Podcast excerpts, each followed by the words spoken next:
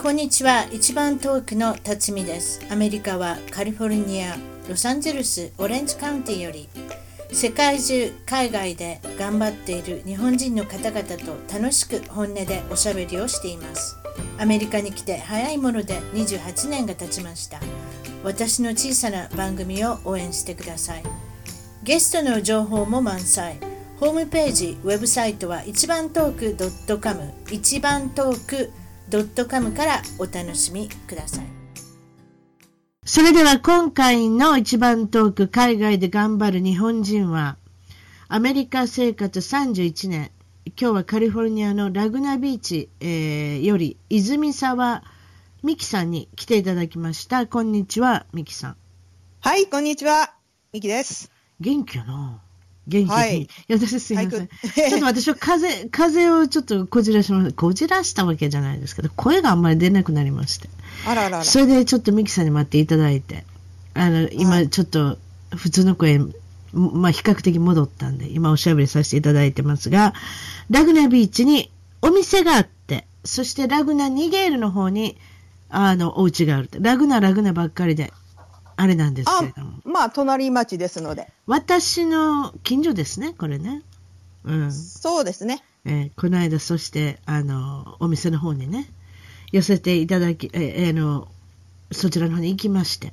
え、ご近所ということで。えー、ラグナビーチっていうのは何で有名でしょうね。とりあえずそういうところから始めまそうですね。ラグナビーチって言ったらやっぱりギャラリーがたくさんあるってことで、えー、100以上のアートギャラリーとスタジオがありますからね。アーティストだらけ。そう、だらけの上にサーファーもいるという感じですね。アーティストって言っても本当世界的に有名な人がいっぱいいますもんね。はい、世界ですからもここのレベルは多分。うん。うん、うん、サーファー、サーファーもいますね。そうですね。まあ、でも、あの、波はどっちかといえばサンクレメンテのがいいんで、うん、あの、まあ、スキムボードのでは有名ですね。なるほど。うん、そして、あの、ダイビングスポットとかね。もあります。そういうのもなんかちらちらっとこうありますもんね。うち、うちからもそうですね。ラグナビーチ、10分15分で行けますもんね。いいとこですよ。ええうん、いや、いいですよ。そして、それ、海だけじゃなくて、また今度、あの、丘みたいな、ちょっと丘っぽい山みたいなのがあるんですけど、ありますそこの、はい、そこを歩く、歩きながら海を見るのがもう絶景ですね。教えてください。今度どの辺行ったらいいのか。ええー、もうまだあんまり分かっておりません。ハイキングコースをね、えー、いろいろ教えてください。そうですか。はい。今ちょっと萩山ですけどね、春時期になるともうグリーンが綺麗な時期に行ったらもうたまらないです。うんうんうんうん。それでももちろんそのアメリカにずっとおられるっていうこと。31年。なかなか長いですね。ベテランですもんね。いやー、な、なんなんですか、ね、思い起こせば 1986年にバックパック背負ってきたんですか？そうです。まさか、あの、こんなことになるとは夢にも思っていませんでしたからね、その時には。なるほど。まあ、そういう詳しいことも少し後で触れまして、とりあえず私がお店に行ったということで、何をされてるかっていうことをまず言わなきゃいけない。創作寿司。お寿司の職人さんであり、そして女性のお店の経営者。これまでびっくりした。それで、うん、お店入ったら、まず女性ばっかり。女性ばっかりで別にお客さんが女性ばっかりじゃないですよ。ごめんなさいね。従業員さんが、皆女性。はい。ね。それで、まず一つ、初めに目がつい、目あの目についたのが、サイン、看板に、おしゃれは使っちゃダメって書いた。あ、そうですね。な、な、なんでかっていうと、あの、まあ、最初、まあ、アメリカ人の方はお醤油、まあ、ソースっていうのはディップするもんだというふうに考えてることが多いので、うん、お醤油もディップっていうのはちょっとつけるってことね。ちょっとつけるってことね。ちょ、ちょっていうかもうそこに。ドバッとね。ドバッとですよね。確かに。で、はい。あの、外人の食べ方ってなんか醤油の海の中につけてますもんね。そうです。あの、寿司をね、握り寿司を。よくわさびを練り込みますよね。あっといっぱい。あれはね、多分。それ知らなかった。ディップそのまま醤油 つけたら、さすがに、こう、液体なんでボロボロになっちゃうし、そう、ボロボロ彼らにもしょっぱいと思うんですよ。だから、わさびを練り込んで、自分でこう調節してんだなと、最近気がついたんです。あ、そうか。あ、なるほど、そういうことだったんですね。そうです。だからわさびあ確かにボロボロになりますね、わわささび。でもわさびなんかそんなに入れたら鼻な鼻にツーンってきてね、何食べてるか分かんなくなるじゃないですか。そうですね。でもまあ、うんスパイシー好きですからね、こちらの方は。うんうんなるほど。それで、それ、それで私の、あのーちょっと言いたかったのは、あなた下駄履いておられましたね。私びっくりしたんですよ。下駄履いてる、下駄って私ずいぶん見てなかったんで、コトコトコトって音がしたなと思ったら、ミキさんがうろうろしてるのが下駄だったって。どうして下駄なんですか？もう昔ながらの。そうですね。おまあ、沖縄に行ってたこともあるんですけど、その時もこう、ずっと下駄履いてて、うん。えー、やっぱりね、なんかこう、もうなんかシューズ履く時もあるんですけど、つ疲れないですね。多分平行にちゃんとなってるからじゃないかなと思うんお仕事では、足元冷えないですもんね。それにね、多分ね。そうですね。まあうん一応今なんか昔は素足さらしてたんですけど、お客さんに失礼かなと思って今靴下履いた上から、あ、見ましたよ。5本無理指の靴下履いて無理やり、ありましたね。無理やり履いてますけど。それでなんといっても、その、お寿司はアートである、芸術であるっていう、この創作フュージョン寿司っていうのをね、うんあの、始められて、まあ、そう本当にもう先駆者っていうか、その中ではもう本当にトップのシェフであられることなんですけれども、えっとええ、それをもう何年ぐらいされてるんですか？お寿司を握られて。お寿司を始めたのは千あの、まあ、シェフを始めたのは1986年、アメリカに来てからですけど、はい。えー寿司を始めたのは1990年ですね。あ、そうですか。そうじゃ長いですね、もうね。そう、結構なんですね。27年ぐらいになりますもんでね。、自分の店が、まあ、もうちょっとで18年ですから、この女性がたくさん、女性がたくさんどころか100%女性、これ何かこだわり、な何かあるんですか？うーん、やっぱり誰もやってないことをやった方が面白いし、うん。っていうだけの問題。まあ、自分、女だけでもできるんだよということをちゃんと、まあ、まあ、あんまりそれは、まあ、差別になっちゃうかもしれないけど、まあ、その方が、まあ、物珍しいし、ええ。まあ、まあ、寿司は女ができないっていう話をこいやいやいや、物珍しいどころか私初めて見ましたもん。う、うん。うんまず女性が寿司握ってるとこ私見たことないですもん。あ、そうですか。ロボットあり、りますよ、最近ね。そうですね。だから、まあ、多分自分、パイオニアじゃないかと思うんですよね。1990年だから。そうで結構す。そうだと思います。はい。で、自分でまあ店をやってるっていう人もあまり少ないので、それで、えミキさんのお店は241、241。いやー、242です。ああ、ごめん、間違った。皆さんごめんなさい。242でした。これはコーストハイウェイ。えっ、と、一番み、えっ、と、海に近い道のコーストハイウェイの242なんで、そうですね。住所から取ったっていう名前ですね。そうですね。これは自分がつけたんじゃなくて、あの前のオーナーあ、の前のオーがナーの、そのまま、あれ？そうです。242カフェっていうお店を、あの、寿司屋に変えたんですけど、大家さんがなんかその名前、まあその前もちょっと名前はあったみたいく、いやいや、あれいいですよ。私好きですよ。変えないでく私は間違間違えて覚えてますけどね。241って覚えてますけど。でも241に行ったら242が隣に出てくるから分かるじゃないですか。あー何を言ってるんですか。大丈夫です241いやでも私、あれはいいと思いました。そうですか。それでもうロサンゼルスタイムズの新聞に載り、オレンジカウンティの地元の新聞にも載り、最近はピンクさんっていう歌手がいらっしゃって、はい。それを教えてください？なんか予約取りたかったんですね、彼女って。自分自身が電話かけてきたんですか？ピンクさん自身が。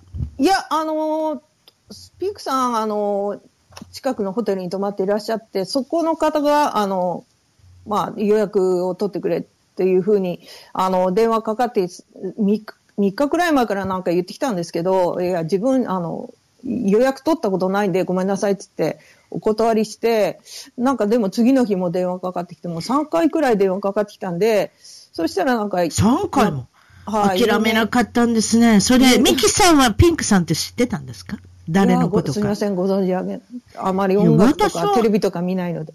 あ、そう。私はピンクさんの大ファンなんで、もうびっくりします。それ話聞いたら。そうですか？でも3は回目にやっと予約が取れていらっしゃったっていうことで、あのーその他にも、これあれですね、アメリカで全米の、えっ、と、ケーブルかなんかね、有線テレビの、あの、有名な、これは、リアルワイフ・オブ・オレンジ・カウンティなんて言うんですか？ね。ね。はい。まあ、あの、オレンジカウンティの主婦が何をしてるかっていうような、まあ、感じのテーマにした、まあ、半分女優さんみたいな人が、えーっと、まあ、主婦ですよね。お金持ちの主婦が毎日どこかうろうろしながら、まあ、その中でお寿司を食べに来たっていうことで、それも撮影に使われたってことですか？そうですね。お客さんでいらっしゃってて、まあ、あの、気に入っていただいて。すごいですあのね。もう有名人す、もう昔はアガシーとかね、テニスのアガシさんと、そうですね。ステフィー・グラフさん。あの方たちよく寿司屋に出没しますね。私これ初めて聞いたわけじゃないですよ。他のとこでもうん寿司好きなんでしょうね。そうですね子供とさ子供さんと一緒に来られますって言ってはりましたもんね。そうですね。うん。まあはいいろいろそういったところで、あの、いろいろその有名人がいらっしゃるわけですけれども、まあまあその中でそのお店の中にまず入って私パッと分かったのが、あなたのつこのいろいろ撮っておられる写真、写真家としても名高いんですけれども、その写真の成果というか作品が、スライドショーでこれ iPad かなんかですか？ななあれは何ですか？タブレットかなんかで？いや、写真を流すだけの、あれですね。あの、スクリーンがあるんですね。スクリーン小さなこの、はい。ね、スクリーンがあって、そこからいろいろ写真を見ながら、あなたの、えーっと、この芸術うんのお寿司を食べたんですけれども、まあ、この、私ね、おまかせっていうのがこっちでもはや流行ってますけれども、実際まだおまかせ食べたの2回目なんですよ。すごい、うんすごいなんか貧乏暮らししてるみたいな言い方してごめんなさい。でも、本当におまかせっていうのは、なんか、あなたの気分で毎日違うものを作ってらっしゃって。そうですね。そうですか？まあな、何回もお任せ食べていらっしゃる方だったら、ああ、この間来たから同じ出しちゃいけないな、みたいな感じで、うん。違うのを出した、お出ししたり。それで自然をテーマにしてるっていう、その中で私が一番驚いたのは、オーシャンバブルですっておっしゃって、うん何のこと言ってんのかなと思ったら、これ本当に、この、この波際というか、このオーシャンのこの、えー、あわあわの感じですよね。あれどうやって出したんですか？あれは、あの、寿司の上にあわあわ。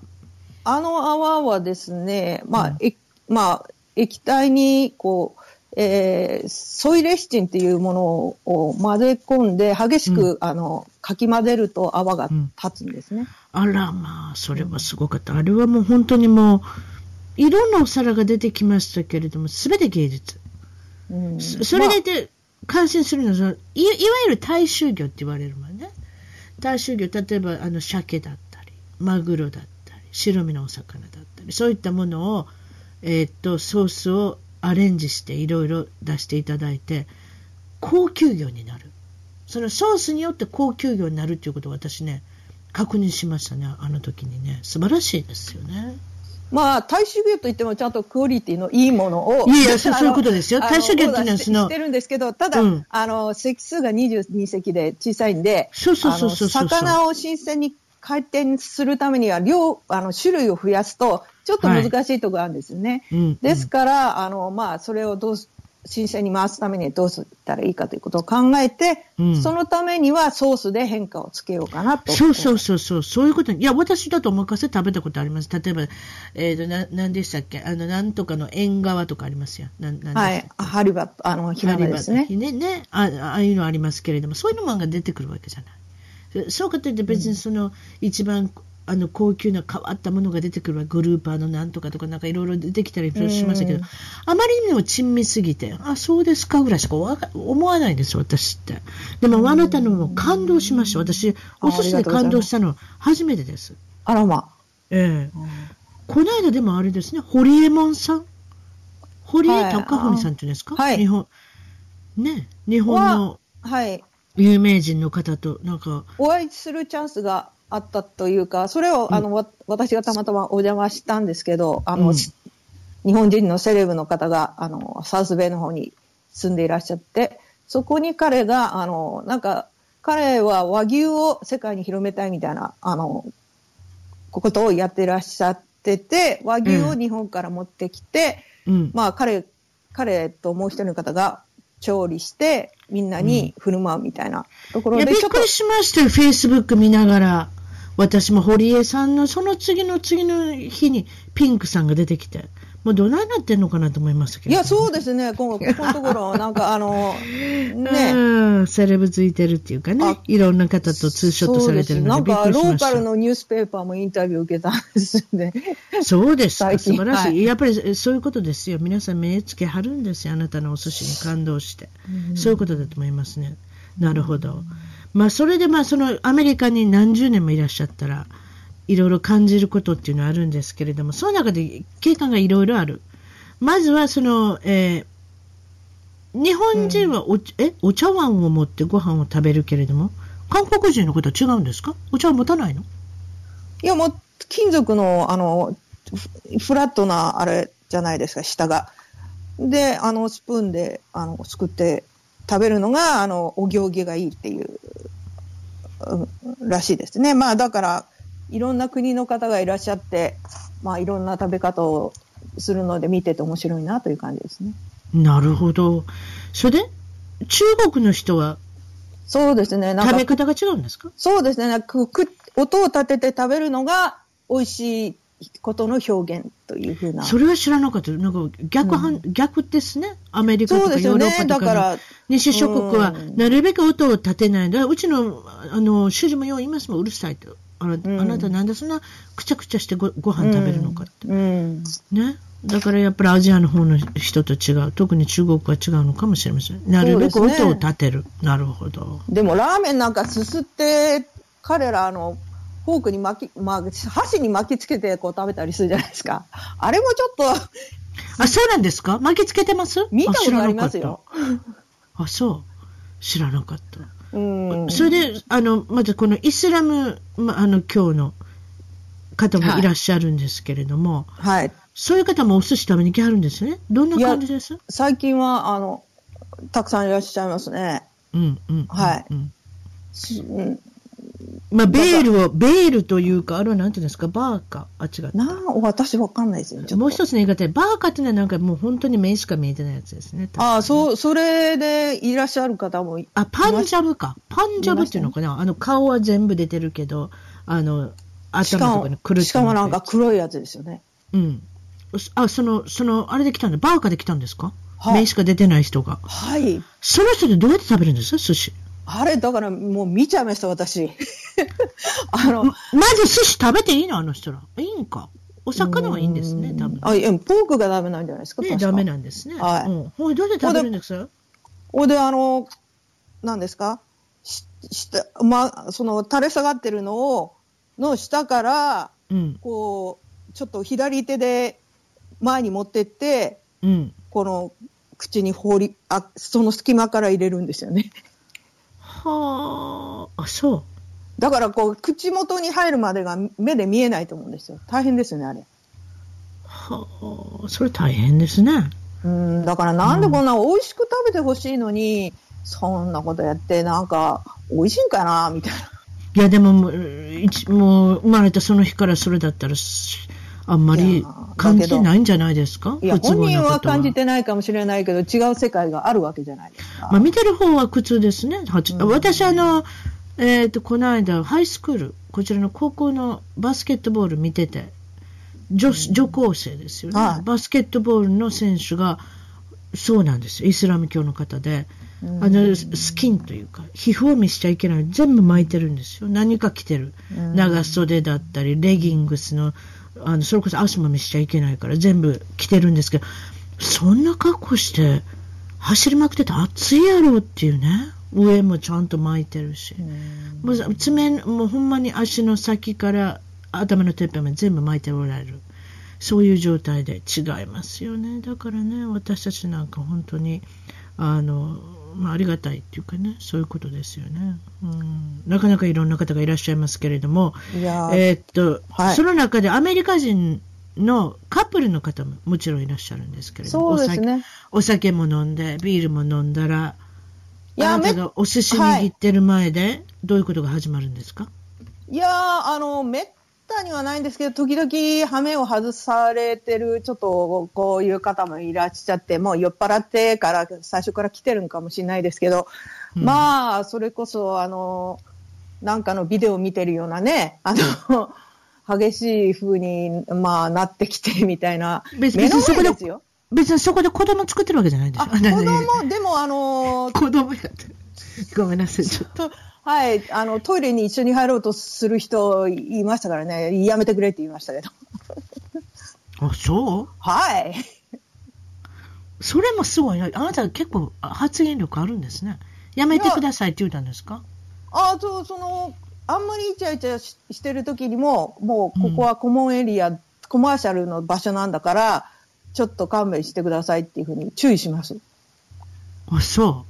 アメリカ人に対して、アメリカ人ってそういうこと結構平気なんだと思いますよね。やっぱお酒も入ったり、ビールも飲んでたりとかして、ちょっと気分が大きくなってるんじゃないでしょうか。うん、でもほら、なんかみん、まあ、でも私の店ですから。いいえ、その人たち怒って来なくったらいいんですよ、次から。来てほしくないです。そ素晴らしいですね。主主導権が。そうですか。今度面白いから私主人連れてイチャイチャしし始めましょうあーそうか。ですか。じゃあ、あの、水これも、も、用意しておきます。水鉄砲。これまたすごい。し、あの、どっちかというと、あの、海水にしておいてくださあい。水に塩が効いてる方が面白い。30%の海水で。うーん。ちょっとやってみようかな。面白いですね。そんなことないですけど。そうですか。まあでもまあそういったこともあるかもしれませんね。それでそのチップ。よくチップっていうのが、あの、そう。例えばそれはお国柄が出るっておっしゃった。例えばこのお国柄で、まず行きましょう。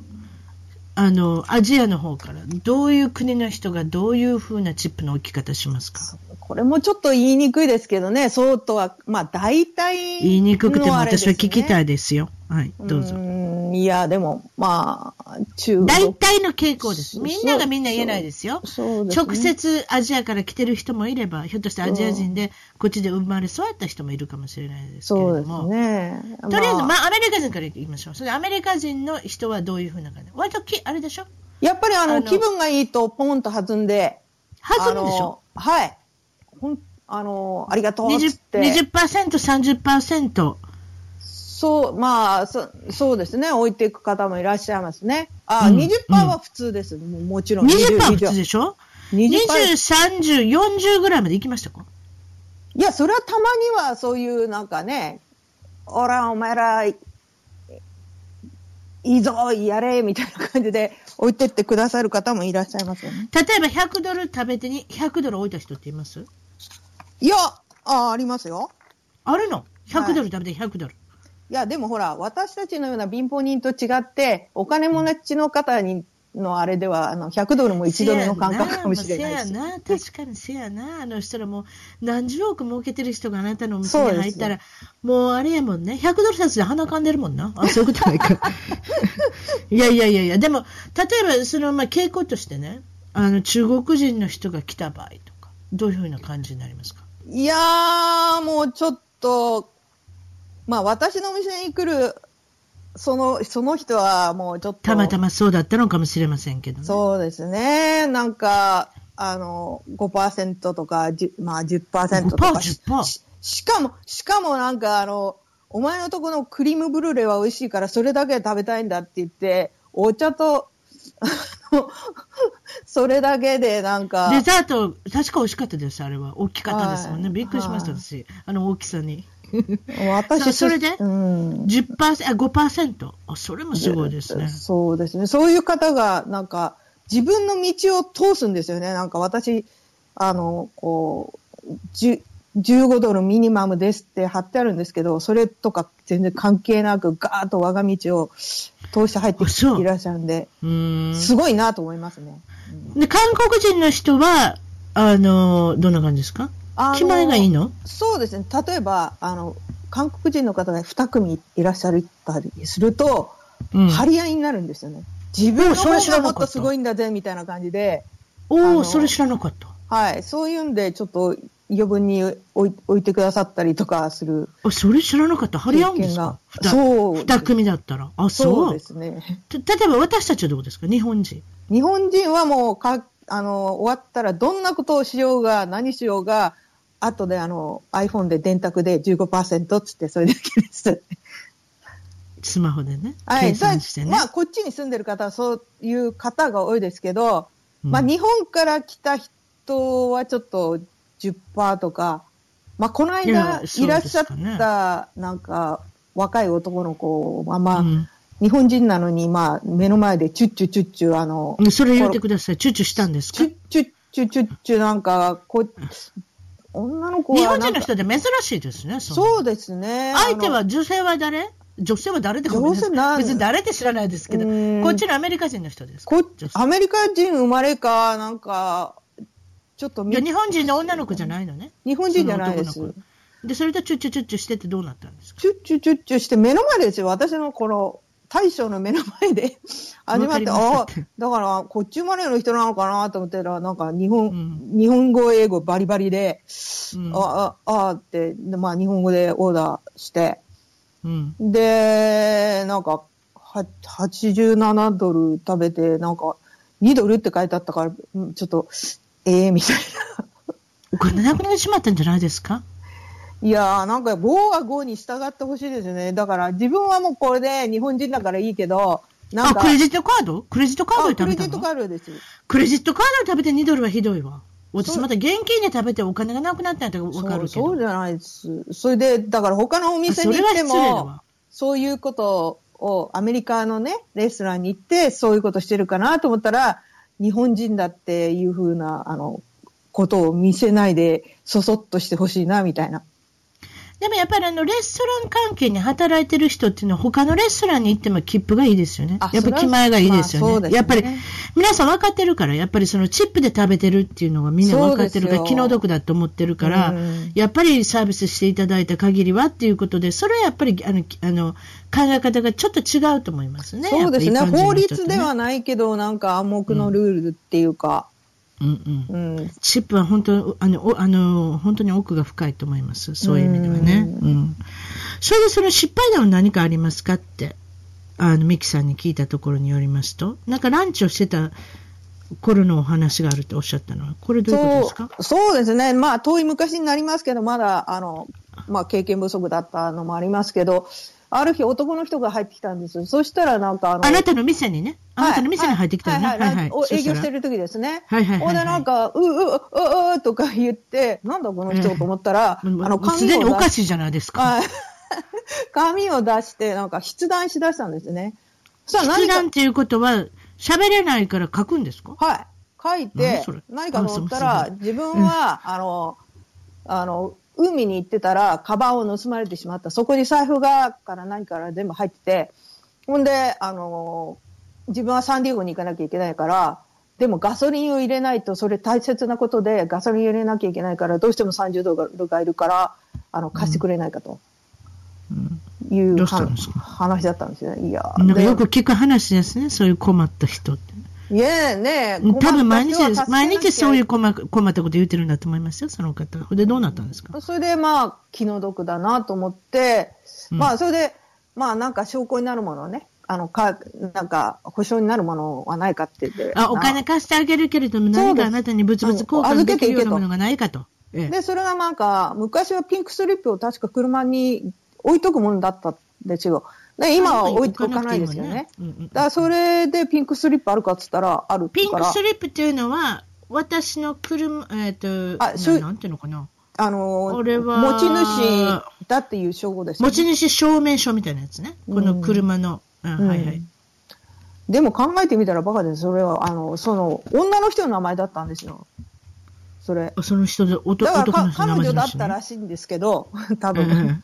うんうんうん。盗んだかもしれへんやんもそうですよね。そこまでは思わなかったようです、私、考えたらな。その時。うんうんそうですよねでもそれを置いてったわけ、その人。はいでお金持っていって、あなたはピンクスリップ、その女性の名前のピンクスリップをも,、はいお預かりしてもらって。あでも帰ってけえへんかったやで、ろ。2週間くらい。そうですね、来週持ってくるみたいな話してたけど、来なかったんで、あーってもうずっと忘れてたら、3年後に来たんです、その人。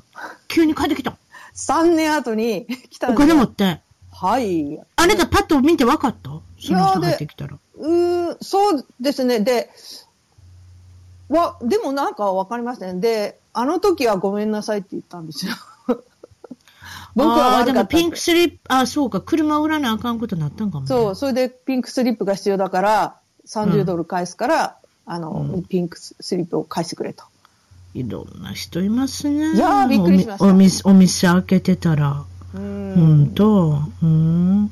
ということは、言語障害があったっていうふうに、ふりをしてたってことそうですね。おしゃべりができたっていうこと。そうです。それで、まあお金取ってやるみたいな。そういう人いいますね。うんたまにね、うんおしゃべりができないってふりして、うん何かこう募金を募るとかね、そういうの、たまにいますもんね。そうですか。えーっと、あとは、えーっと、これはどういうことですか？これ、ああ、両替、両替を、あの、そうなんです。両替がねかれる、あれなんですよね。あ確かに、ビーチ付近っていうのは両替をして、そのコインを入れて、路上駐車すると。そう、今はカードになったんで、まあ少なくなって助かるんですね、けど。ようやくなくなりましたね。昔は、はもう私たちもよくあのクォーター25セントよく持ったもんです。そうですね。わざわざ。うん。うんまあ、で、PCH の目の前なんで、あの、うんみんなパーキング前あるじゃないですか。それでもう、変えてくれ、うん変えてくれって言うんですけど、た、まあ、ご飯、うちでご飯を食べた人は、まあ、しますよ。しなくても、こう、当たり前だろ、お前、みたいな感じでガーッと入ってきて、うん。ギブにチェンジとか言って、うん。いや、だから私もそう最初答えてたんですけど、もう朝から晩まで働いてるのに、そのためだけにバンクに、チェンジにまた行かなきゃいけない仕事大変じゃないですああ、か。もう嫌になっちゃったですよ、本当に。うんうんうんうんで、まあ、お断りするようになったら、うん。うんまあ、そのストレスがひどいです。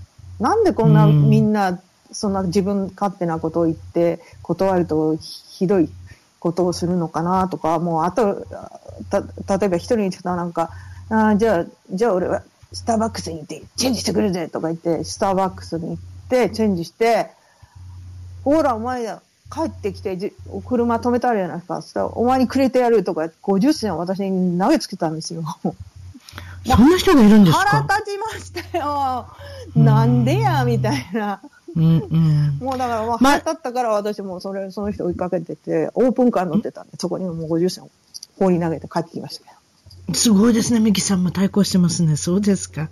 でもまあそういうことがあって、そその、まあランチを閉めたことになって、夜だけ、そうです。あの、ビジネスするようになったら、いいことが増えたんですそうですね。売り上げも上がりましたね。夜に集中した方が。まあ、いい、いいレストランは夜だけでやっていけると思っ、まあ、いうのもありますし。ということは、昼間に人を雇わなくて良くなったっていうことは、その分ね、そうですね違いま。すもんね。人雇うのが一番高いんですもんね、ビジネスまあ、その代わり、あの、ひ余分に、あの、板前さんを夜増やしました。ね、そういうことですよね、はいい。いことばかりが起こったと。なるほど。ね、なかなか厳しい、あの、いいろんな困ったことが起こりましたけれども、そういうことですか。ううんん。それで、お腹が痛いって、あの、ああ、それ困り行って、ますよね。あの、うんあれですか？お店に駆け込んでくる人がいる。そうですね。だから、そういう時ってどうしたらいいんでしょう。まあ、だから、ピンチな結んだから。局トイレを貸してく、トイレを貸してくださいってことでしょ？よくですも、私の店はそそういうおあのトイレは貸しませんって書いてあるとこありますもんね。ああ、そう、うんうん、それはいい。そう、だってわかりますよ。それ、その、かわいそうだけど、でも、私は過去に3回、もう、すごい、もう、こんな、あの、お食事の方がいらっしゃったら申し訳ないんですけど、なんか、あの、貸したんですね、その下痢をなさってお腹壊してたんですよね。それでもう間に合わずに、切羽でもうバーッとぶちまけて、あの、トイレにもですか？壁にもですよ。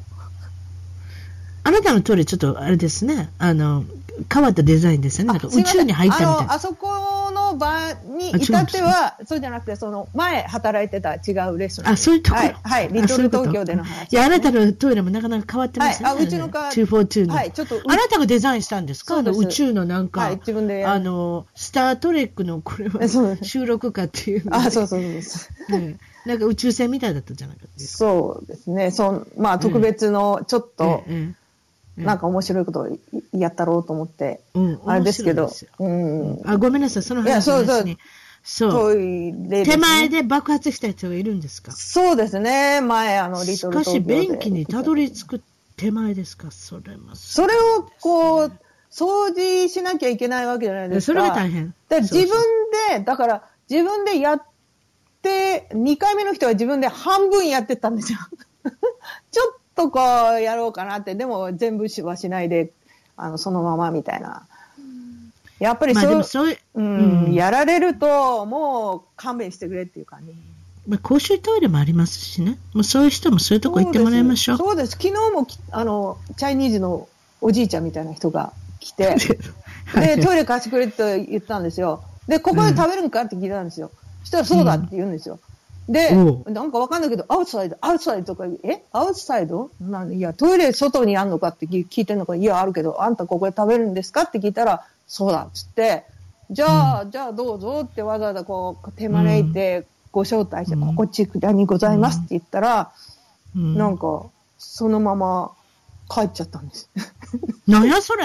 だから、お客さん、他のお客さんもいたんですけど、なんやこのおじ、変なおじいちゃんってみんな見てて、うん。これで食べるんかっていうのをみんな聞いてるから、ああ、帰帰ってもうたみたいな。な、なんだあのおじいちゃんみたいな。ああ、そういうのたまにありますよね。どっからどこまで英語が分かってはるのかなと思いながらおしゃべりしてていやね。、でも、ここで食べるのかくらいわ分かるかってるんだと思います。分かってるんだと思います。ってて、でも、食べないんだったら、すぐ向こうにありますよって言おうと思ったんですけど、すぐそばにありますから、ハス向かいに。あいや。あ、そう、ですか。まあ、まあいいんですけど。はい。トイレ大変なんですね。ますね、はい。トイレのお話だけでもたくさんあるということで。うん。それでもちろんそのお店の女性経営者として大変な時もありましたっておっしゃいましたけれども、えっと、このリーマンショックっていうのが、ねね。2000年のちょうどどれぐらいですか ?7 年、8年ぐらいですか？そうね2007その時の状況を教えてください。お店を2軒目持とうと思ってたんですね。そうですね。その時に、あの、マンハッタンビーチの方に、あの、寿司ギャラリーミキっていうのをやってまして、うんえーそれが、まあ、時期が悪かったのと、ちょっと、あの、ダウンタウンからテンブロックノースの場所もあまり良くなかったっていうこともありまして、えーそうだよね。あの、お店買ったのが3900万だったんですけど、ああ、三3900万円？ってあたりですね。大体ね、1まあ、ドル100円で計算したらね。ううんん。うん、それぐらいするやろね、マンハッタンやったら。そうですね。それが、マンまあ、ハッタンビーチ。3年ちょっとやりましたかね。でもやっぱりあの、こう、うまくいかなかったんで、うんまあ諦めて、で、まあリーマンショックに当たってしまっても、こう、うんなんかちょうどリースも切れる時だったんで、えーうんまあ焦って売ろうということで、自分に戻ってきたのが1000ドルでしたね。1000ドルだから10、10万円ですかね。ということは、うん1000ドルだけ？損はしなかったってこと？ああ、あの、マイナス、まあ、売り上げもわ、あれ、もう、1000ドル私戻ってきたんだから、3800万円損したってことです。それで800万円損したの？そうですあびっくりした。すいません。それはすごい。それじゃほんで借金だらけになりますよ。うーん、まあ、借金だらけっていうかね。大変まあですやん、そんなん。家、家のローンから、あ、あ手との、か、家、ええ家があるから。えーリファイナンスしてお金をええそこにつまあ、そ使ってましたんで。まあまあ、その辺はいろいろあるでしょうけど、聞いただけでもた、まあでもやっぱり一等地ですからね、マンハッタンビーチっていうのはね。そうですね。ええうんまあそういうことでしょうね。そうですか。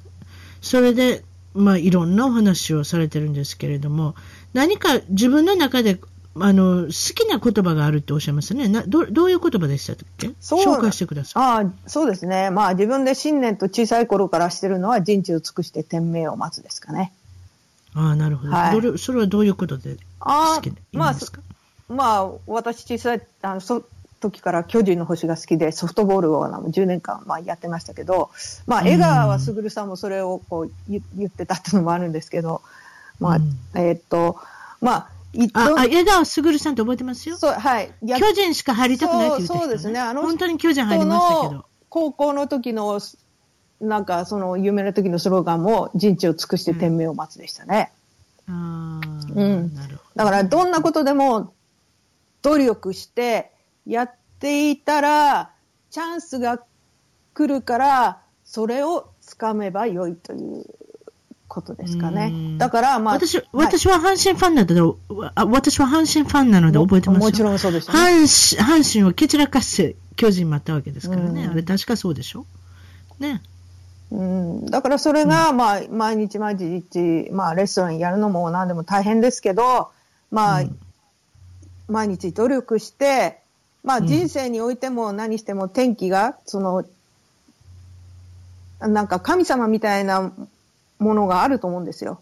そしたらそのうんなんかお知らせみたいなのが一生懸命やってる人には来るはずだと。だからいつもそのうん聞き耳を立てて、アンテナを立てて、何かがチャンスがあればゲットすればいいっていう。まあ自分のライフはそういう生き方で、そうやってまあ寿司屋になったのもそういううことで寿司屋になってきたし、う。うんん、で、まあ、有名なノブレストランに働かせていただいたこともあるんですけど、その時の天気も、まあ、そうやってサインが来たので、ノブで働くことにもなったし、うん。うん、まあ、自分のお店を持ったのもそういうことで、そういう、こう、一生懸命やっていて、何か、この、どこに行けばいいのかなっていうのが聞こえてきたら、それをつかめばいいっていう。だから、遠い目標は持たないんですね、私。遠い目標うんもしなんか持ってたら、もし違ってたら、ほ本当は自分はもっと違う才能あるかもしれないのに、なんかうん違った自分が凡人みたいな自分がこう、これをやら、やった方がいいんだと思うと、間違ってるかもしれないから、まあ、確かに。とりあえず、こう、できることは一生懸命やって。で、そうやって編み出してきたのを、こうやってあの、自分の自然を伝え、伝えながら、お寿司うんで自分のお料理、結局、アートが好きだったから、アートが、自分の経験もつながってて、アートを、で表現してるっていう面白い仕事を今やってることにもなってるし、うん。そうです。写真も組み合わさって、あそうですね。はいすべ、てがそういうことですね。はいうん。だからそういうふうに感じました。あの、あのお店に入った時、あなたの集大成だなというふうにうん感じましたですね。そうですか。それで、まあ、あの、昔は体育大学を出てらっしゃって。そうですね、10年間。で体学大学、ね、体学、体育大学を出たら大概体育の先生になるんですけれども、ならなかったっていうことで。そうですね。まだなんか、こう、自分クソ真面目なんで、あの、こう、人子供たちに教えなきゃいけないですか、いいじゃないですか。だから子供たちに教えるのは別に、別に体育の技術だけで良ければいいんですけど、なんかこう、はい。その、それ以外のものを教えてくれた先大好きな先生とかい言ったことを考えると、自分はまだそんな未,、未熟で、そんなこと人に教えられる人間じゃないと思ったんで、ああ、先生なんかならないと思い、変えましたね。うーん。まあそこでまあ東京でまあ2年間就職されてっていうことで。はい。それから、えーっと、そうですね。軽自動車に折りたたみ式のバイクを積んで、そうです。あの時、あの、鈴木のキャリーバンっていうのが、軽はありまして、折りたたみのバイクってあったんですよ。かあ、の、バイクっていうことは何？ホンダのモーターサイクル？はい、何してんの 50cc の、ホンダの元本舗っていうのがあったんです。折りたたみ式の。それを、それ便利ですね、でもね。そうです。あの、車と、あの、ねバイクをセットにして売ってたホンダの、があったんです。うーん、で、それで、えっと、沖縄に渡った。そう。フェリーで沖縄に渡った。まあ、車に進めるぞ勢いの 仕上げにして、うん。ええ。沖縄に渡ったんですね。そういうことですね。九州から、あの、フェリーで渡いやいや、あの、沖縄に。東京から。どこからですか？東京からあるんですか、はい。はい。フェリーが？長そうですね、沖縄まで行くのはい。な、な、一泊はしましたよね、確かなんか。それは一泊も二泊はするでしょうね。ええ知らないですけど。そうですか。はあ。そこで出会ったのが、えー有名な版画家である。中木なんて伝さんですね。うーん。その時に、えーっと、まあ、最終的には一緒に、あれですね、あの、働くことになるんですね、そこで。そうですね。中さん今、あの、版画で有名で、あの、たけしさんの番組にも出たり、教育テレビにも出たり、沖縄サミットのなんか、はんあの、切手のデザインなさったりとか、あの、まあ、い有名な今アーティスト。今はね。はい。まだ、でその頃はまだそんなでもなかったんです。はい。たで、まあ、おななぜあなたはその、もう、あの、ところに行ったんですか？彼のところに。あなた好きだったんですか？彼の作品が。いや、全然ご存知、存じ上げませんでした。自然の流れですあ。ああ、はい。なるほど。あのーまあ、あの何か神様が 出会わせてくださったのかもしれないですね。うん、そうです。うん、え今考えるとですよ。うんはい。その時は何も持ってなかったですけど、まあ、そこで、あの、まあ、体育大なんで、まあ、まあ、3ヶ月くらいフラフラしてましたけど、元コンポで。もう、うんたら、あの、で、しょっちゅうそのオフィスに顔出してて、ただでこの手伝ったりしてたんですよ。そしたら、なんだお前働くかって言うから、いいの？って言って、あの、雇っていただいて、うん。うん、彼から学んだことは何ですか？いやー、彼は本当に滅多にいない素晴らしい、あの、し彼も小さい時から自然と一緒に暮らして、島の中で、離島でイゼナって言うんですけど、そこで暮らしてた方なんで、もう特別の本当に海にもすごいし、こう、いろんなことをしてるんですよね。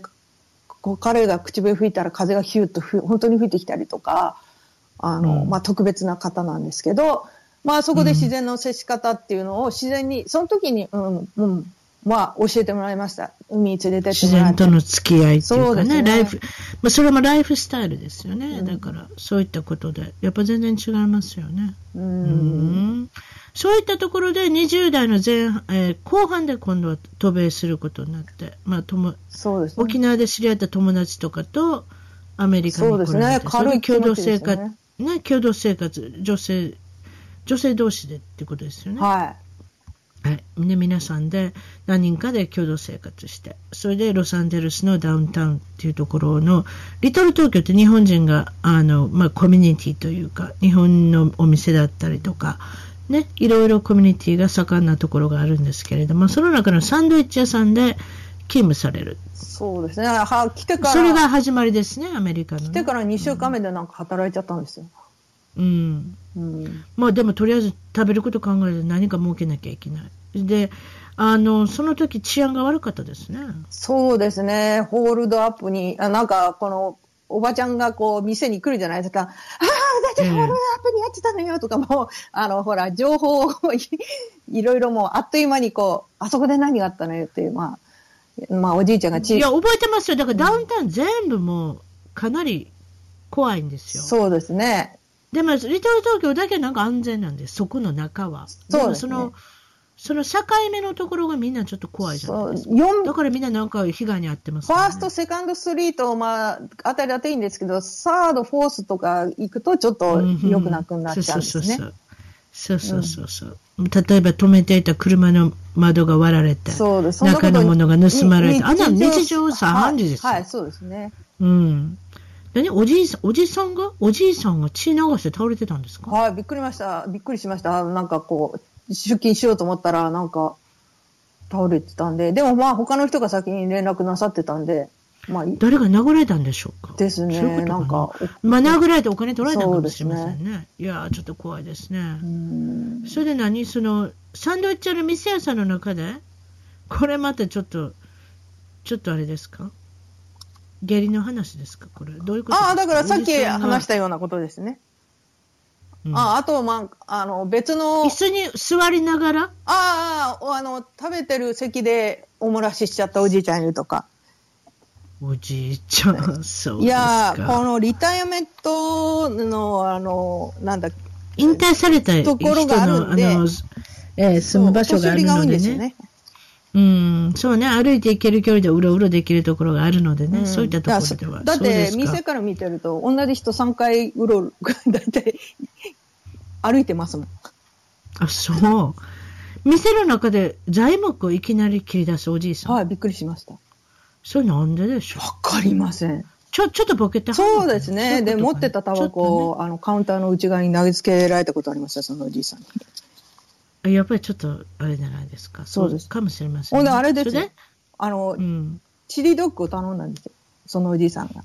おじいさん、はいうん、チリドッグっていうのは、はいホットドッグの上に、チリソースあれですか？っていう。ちょっと、ちょっとスパイシーな、ねはい。ね、うん、をつけたやつ、それ、辛いの食べるんですよ、おじいさんそれで？で、それで、はいってお金をもらおうとしたら、お札をこう出してきたんですよ。ではいって言って、もらおうとして、受け取ろうとするじゃないですか、そのお札を。で、お札を掴もうとしたら、そのおじいさん、こう、ひ、引っ張るから、そのお札を取れないわけですよ。取れないじゃないですか。払いなさいよ。そうでさす。だから、あ、一回だけかなと思って、あの、うんあーまた、みたいなおじいちゃんみたいに言って、またやったら、うんうんうんまだくれないですよ。もうそれ、何それもう6回くらいやって、私もうふ振ってましたよ。え、それ楽しんでんのかな？そうで、うひひひって、うひひひじゃねえだろうみたいな。うわ、それひ、それひどいな、でも。どうさっさとどうしたらいいんじゃないって、どうしたのかな、あの時。でまあ最後にそんな面白くないならさっさと払ってくださいよね。う。そうですよ。ほまんと。あ、最後のどうしてお金もらったかちょっと覚えてないですけどね。そんなこともございました。うーん。オーダーがトースト1枚。ああ、あの、朝飯屋だったんで。そんな人もいるんですか？朝飯屋だったんで、もう夕暮れ、暗い時から私はもうお店に入って準備してるんですよ。そうすると、うんおじいちゃんおじ、おばあちゃん早いじゃないですか。と、うんこうなんか、早く入って入りたいらしく、開店前なのに、ダダダダンとか叩く、叩くんですよ。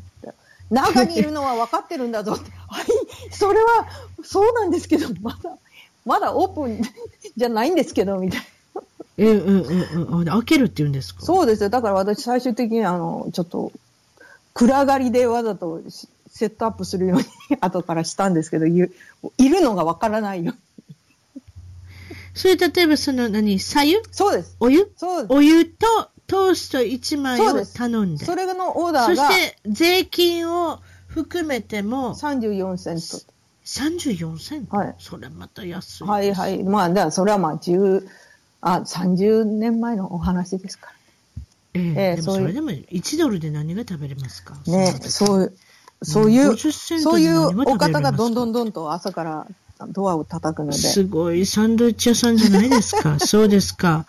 で、オーナーの方が台湾の方はい、でいいいらっしゃったんですね。ねそのとてもいい方で。それで、あなたが旅行に行った時にすいません。私の赤星インコが。そうですが、誰も面倒見る人がいないので、すいません。よかったら面倒見てもらえますか？と私がいない間に言ったら、一つ返事でよっしゃって言ってくれたんですけれども、あなたが旅行から帰ってきたら、どういう状態だったんですか？いやー、ミキちゃんごめんね。って言うから、どうしたの？って言ったら、なんかあの、その、ホットドッグを入れる、あの、なんか、入れ物を持ってきて、パッと開けるんですよ。え そしたら、あの、うん。私の、あの、ピロロルちゃんっていう名前だった。ピロロルちゃんがなんか、え。え、ちょっとどこを開けた？冷凍庫？冷蔵庫、はい冷凍庫の中から、冷凍庫です。冷凍？庫の中から、はこう、ホットドッグを入れる to go box を、こう持ってきて、みーちゃんごめんね。ね。私何もしなかったんだけど、こうなっちゃったのって言って。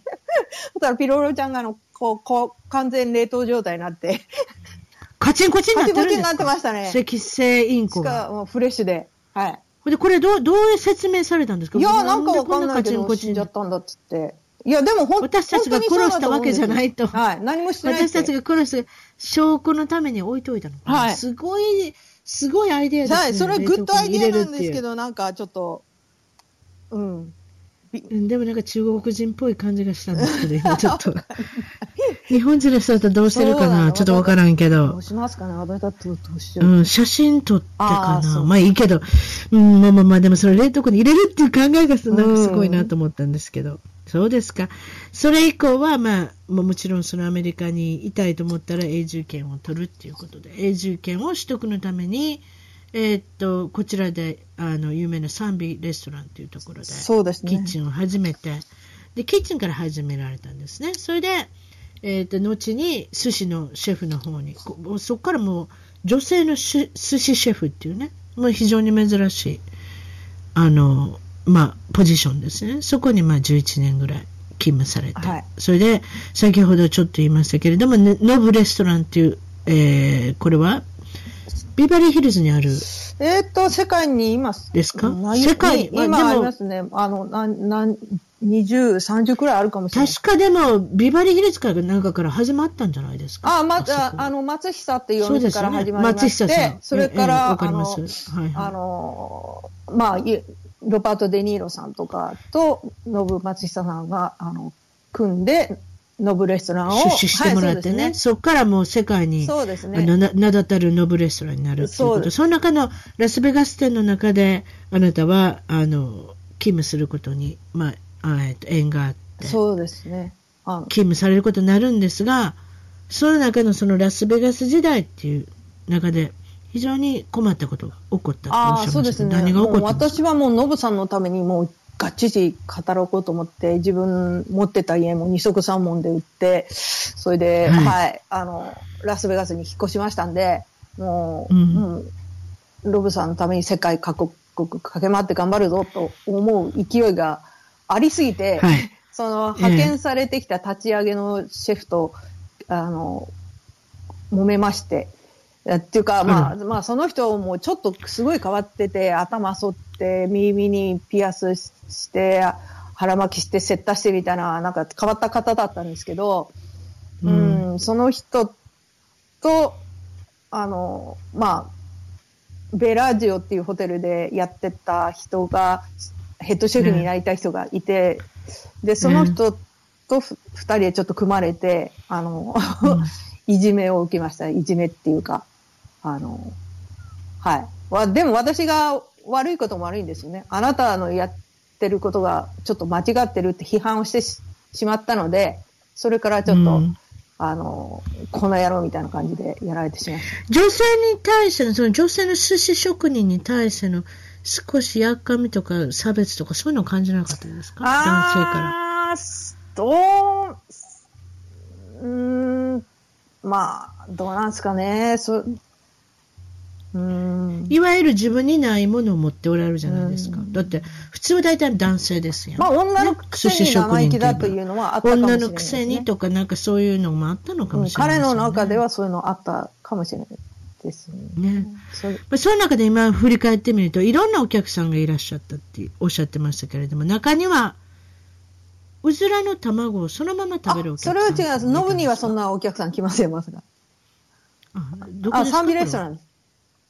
サンビレストラン、でですから、その、本当に寿司が始まった頃の、まだ寿司が、うん、あの、まだ浸透してなかった頃の話ですこれ、うずらの、うずらの卵っていうのは、皮ごと、皮ごと食べ、え、何を食べたんですか？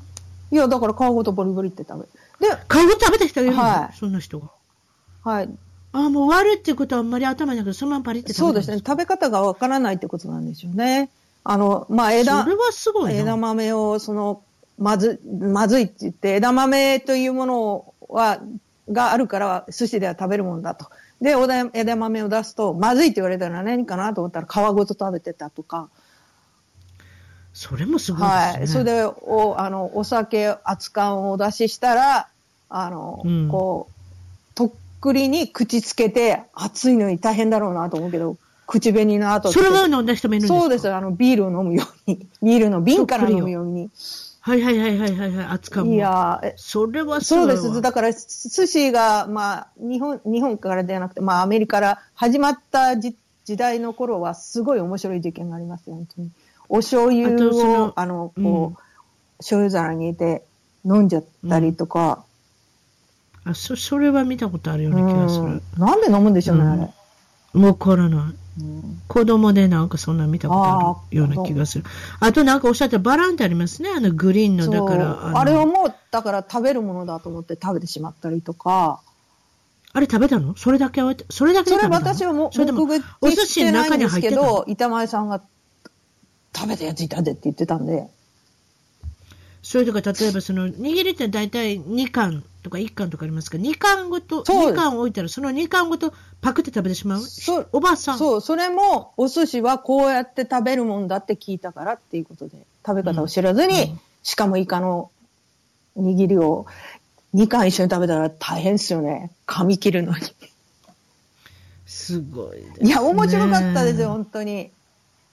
いや、だからお寿司を、はい、どうぞって、こう、下駄に置こうとしたら、手を出し、差しど、出してきて、手は、え？手渡しみたいな。あ手渡し、手渡しにしてほしい人ね、はい。そういう人見たことありますわ。あで、うん、でもなんか最近そういうのニューヨークで流行ってるらしいですよ。なんか見たことありますわ、そういえばそういう人。手に置いてくださいっていう人。うん、なんかだから。ね。うん。下駄っていうのはあの例のその。お寿司の送るね、はいはいうん。あの、なんか、ちょ、まな板の出来損なみたいな、そうそうですね。そういうこと、そういうことしちゃいけないから。まな板のなんかミニチュア版みたいな、はいはい、そ、そこに置くところね。なるほど。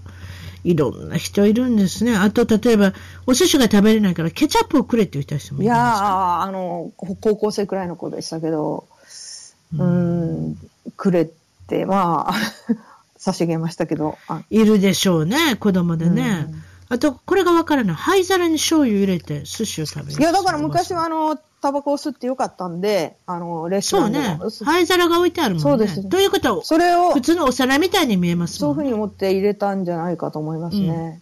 うあのうん、それこそ、だから30年くらい前、あ30、30、まあ、30年近くも前の寿司屋での出来事はそういうことが日常茶飯事だった。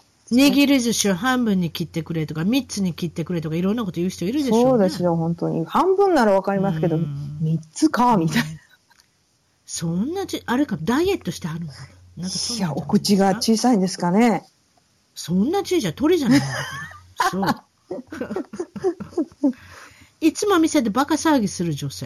そうですね。だから面白いからなんだって調子に乗ってるんで、あの、車両を丸めて、じゃあ洒落てな寿司のお名刺ね、はいはい、投げるぞって言ったら、うん、本当になんか口でパクって受け取って。すごい。あいや、あれもすごいなと思いました。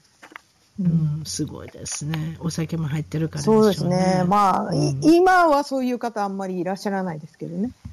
えー、えー、えー、えええまあ、いろいろ話が尽きるところがないんですけれども、はい、あなたはお店に出会ったお客さんのことを助けたことがある。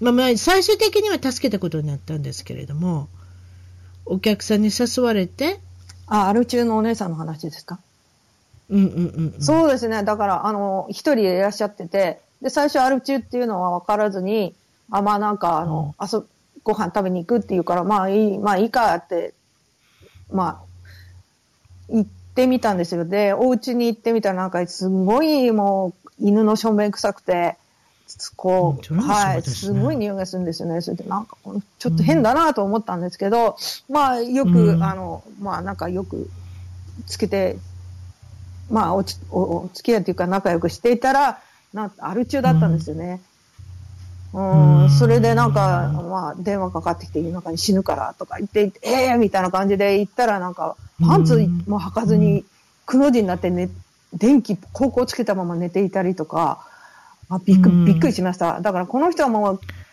助けてあげなきゃいけないなと正義感出して、あの、助けてあげようと思ったんです。それで、ボランティアしようと思ったけれども、それで、あの、まあ、ね、まあ、寝泊まりもなんかそばについててあげようとか思って行って、そしたらもう夜中に起きて、あの、ベッドの脇でおしっこシャーっとかしたりとか、もう、もう、もうびっくりします、私。手つけられないです、ね。つけられないです。それでやめさせようと思って、でもあの人って、ああいう人たちって朝から飲むんですね。で、しかもぬるいビール。だと思いますよ。で、その、なんででぬるいビール飲むかっていうと、体に悪いからだって言うんですよ。ほんで、もう、そのぬるいビールは、あの、何回も病院に行って、あの、手当てを受ける、いや、やめさせようとさせられてるのを受けてて、ま、枕元にビールを巻かれるらしいんですよ。そうすると匂いが嫌だからやめるだろうって。もうそれを彼女の克服してるんで、平気なんですよ、ぬるいビール。この人、お仕事あるの？デンティストのオーナーですね。あ、オーナー、自分はデンティストじゃあ、や、ないいけど、デンティストのド。ドドクターなの、はい。でもそうなってる時にあは、えあだから、あの、そんな人に見てもらいたくないそうな。歯なんかそうですむちゃくちゃなりそうんだから、そういうになっちゃってたんで、あの、まあ、うん妹さんの旦那さんが定期化してたんですけど、はい。うんそれであれ、面白いのがね、あの、いや、なん、やめようと思って彼女なんか炭酸水を2リットルの大きいのを1日3本くらいガーッと飲んでたんですよ。それを。飲むと、体がなんか微熱を持ってて、受け付けなくて、うんブーッとそれをまたうん吹き出すんですよ。何やそれ。その掃除だけでももう、こう、もよくそんなボランティアしましたね。でもやっぱり他他人って帰れないでう、しょ。そうです。諦めて、もう逃げ帰りました、うん私。だと思う。やっぱり家族でなダメなもん、他人さんは何にもできない。そうです。そのお母さんだって、うんあの、お手上げして、あの、うん娘をジェルに入れたくらいですから。だから、リハビリってね、例えばアル中のリハビリで完全にクリーンになる人っていうのは、やっぱり家族がすごく協力した人でないととかってよく聞きますもんね。そうですね。そうですか。それであなたのことをおしゃべりしなきゃ。あなた、どこから来たっていうの、まず、まだ聞いてないですね。日本は福島県で生まれそう。はい。あ生まれてっていうか、そうねあの、東京、福島ですね。あと、まあ、沖縄も後に行くことになるんですけど、あの、うんまあ、ベースは東京、親戚は、あの、ファミリーは東京、まあ、よくありえん、神奈川に引っ越したのもありますけど、そうね。はい。そうね、お姉ちゃんが一人、はいで。お父さんは第二次世界大戦中の特攻隊に志願して生き残った。まあ、あれぐらいの年の人って大体そういうふうなことですね。うちの親戚にもそんな人一人いますね。はいそうですか。で小さい時には、えーっと、おばあちゃん子だったんですいや、そうそれでおばあちゃんでもないんですけど、まあ、おばあちゃんを訪ねに行ったり。おばあちゃんから学んだことで一つすごく印象に残ったことがあります。うん。炊飯器に、うん。の底にこびりついたご飯、うん。そのお話そうですね、そうなんていうか、もう戦戦時中を生き抜いた方々ですから、やっぱり食糧難もあったということで、あのご飯、うん。ね、あのこう昔の炊飯器ってあんまり性能が良くなかったから、あのこびりついたご飯とかがあったんですけど。まあ、それを捨てないと。まあ、お嫁さんと一緒に住んでたんだけど、お嫁さんには言わないでねって言って、これをこんなのは捨てちゃいけないんだよって、もう大切な食べ物なんだからって言って、ああ、自分は本当にそうだなと思って、おばあちゃんが言ってそうね、うんもったいないっていう気持ちねそれって日本の中でやっぱり心美しいところだと思いますね。すねだから私はもったいないもったいない。私はそのポリシーを今でも大して、もったいないっていう、もったいないっていう、自分がもったいないっていうよりも、その生物でも植物でも、せっかく生き入って、そういう食べ物に死んで変わってくれたのに、それを無限に捨てちゃいけないよっていう気持ちが多いですね。確かに、そういうことですね。それはあなたは中学校で始めたソフトボール。ね。それで、まあ、中学校ではあんまり、えっ、と、学校では、学校自体がそんなにやる気のないコーチだったし。でもまあ、高校では頑張ろう。あでも、その中で何ですか？ぜ、えー全国の陸上大会のリレーで出あ、場。中学校の時ですよね。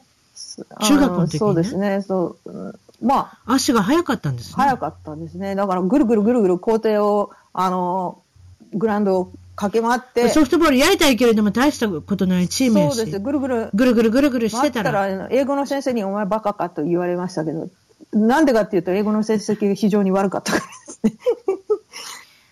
でも今ではね、英語毎日喋らなきゃいけなくなったっね。でも苦手ですね。これだけができないですね、人生の中で。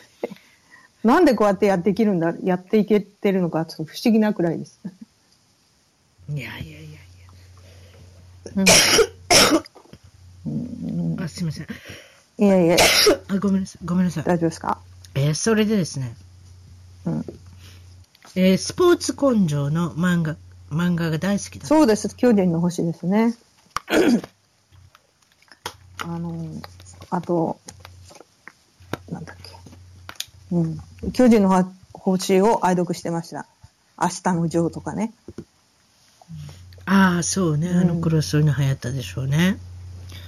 まあ、高校はソフトボールが強いところに、まあ、入られたと。そうですね。あの、中学校の、うん、高校強いとこに行って、もう誰もいない時からなんかグラウンドとか鳴らしてましたからね。よかったですね、でもね、あの強いところで、それでメンバーになれましたか、レいギュラーや、あの、高校の時には、あの、慣れて、ちゃんと、あの、インターハイにも行きましたけど、に。うんはい。で、まあ、実業団のお誘いも受けたけど、体育大に入った方が、ソフトボールが好きだったんで、一生続けられると思ったんですけど、今、寿司、寿司やってますけどね。はい。大学大学体育大学に入学されて、その時は、すごく特訓があったと。そうですね、特訓、あの、100本ノックっていうのがあったんですね。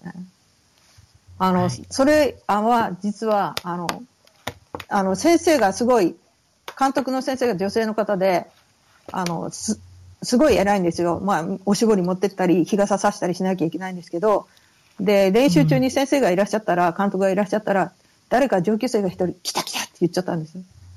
で、その、それが先生に聞こえて、100本ノックが始まり、それで、あの、取れたのが100本カウントされるんですけど、まあ、はい。今までの人生の中で、どんな苦しいことがあっても、あの、100本ノックに比べればと思えば、結構切り抜けられますね。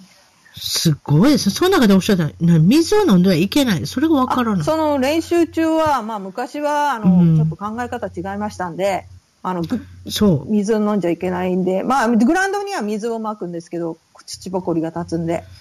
で、目を盗んでちょっとバケツの水からチュチュって飲んだりとか。脱水状態になります？うーん、まあ、大丈夫。ならないもんなんですか？でしたね。だから考え方の違いだし、まあ、ちょっと軍隊みたいなところもあったし、中指、えーズボンの折り目、足90度で、あの、こう、立っていなきゃいけないとか。いろいろうんまあ、はいそういった頑張り屋さんのミキさんだから、今の、その、お寿司を経営される女性でありながらね、そうねうんそういったところのルーツがあるんでしょうね、やっそうぱり、ね。ななきゃ、サジ投げてるかもしれないですね。もううん。ミキさんのその夢、展望っていうのはこれからどういうふうな展開になると思ってます？そうですね。せっかくここまで、あの、まあ、十何年もじ自分のおまあ、お店を18年もやって、えっ、と、これからね作りたいお料理もたくさんアイデアがあるんですけど、ノートにもメモって3冊くらいありますけど、まあ、あの、日本、日本からこう、寿司がこっち伝わってきたじゃないですか。でも、そうですね。こっちからこうやって変わってきた創作寿司っていうか、違う食べ物になってるかもしれないけど、今度これをはい私はなんか日本の人に紹介したいなっていう気持ちはあります。だから、はい。だから、あの、ねなんか、うんまあ、レシピブックも出してみたいなとか、うん、うん日本にですね。あと、うんまあ、日本で、その、まあ、もしこのラジオを聞いて興味がある方がいらっしゃれば、その、こういうお料理を出してみたいとかいう方がいるんであれば、まあ、この場を利用させていただいて、はい。うんまあ、あの、ご連絡くだされば、まあ、アクションできるかな、みたいな、そういうことを、まあ、展望としては、次、まあ、具体的に考えてることは、これですかね。次はそそのことをやろうかな、と、思う、まあ、思っていますけど。わかりました。もう一度、そうしたらお寿司屋さんの、あの、住所を言っておいてください。はい。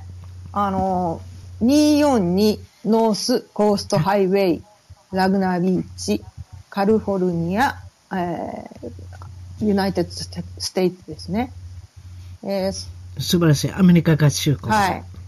まあ、わかりました。はいそれで、まあ、三木泉沢と検索していただければ、まあ、いろいろビデオとか、あの、まあ、バイスとかそういうところにも取り上げていただき、あの、ドキュメンタリーもなんか30分も近いのを作っていただいたこともあるので、えーいろいろ、はい。そうですね。お写真の方も、えー徳間書店そうですね。日本の方では写真で泉沢みミキコなんですけど、入れていただければ、あの、徳間書店の方から、あの、スピリチュアルの、あの、本の3冊を、えー担当させていただいたことがありますので、マウンティンシャスタとセドナとかですね。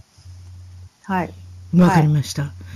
今日は本当に、あの、お忙しいところどうもありがとうございました。いえいえ、とんでもございません。お声かけていただはいきありがとうございます。はい。わかりました。そはい。れじゃあ、失礼します。失礼します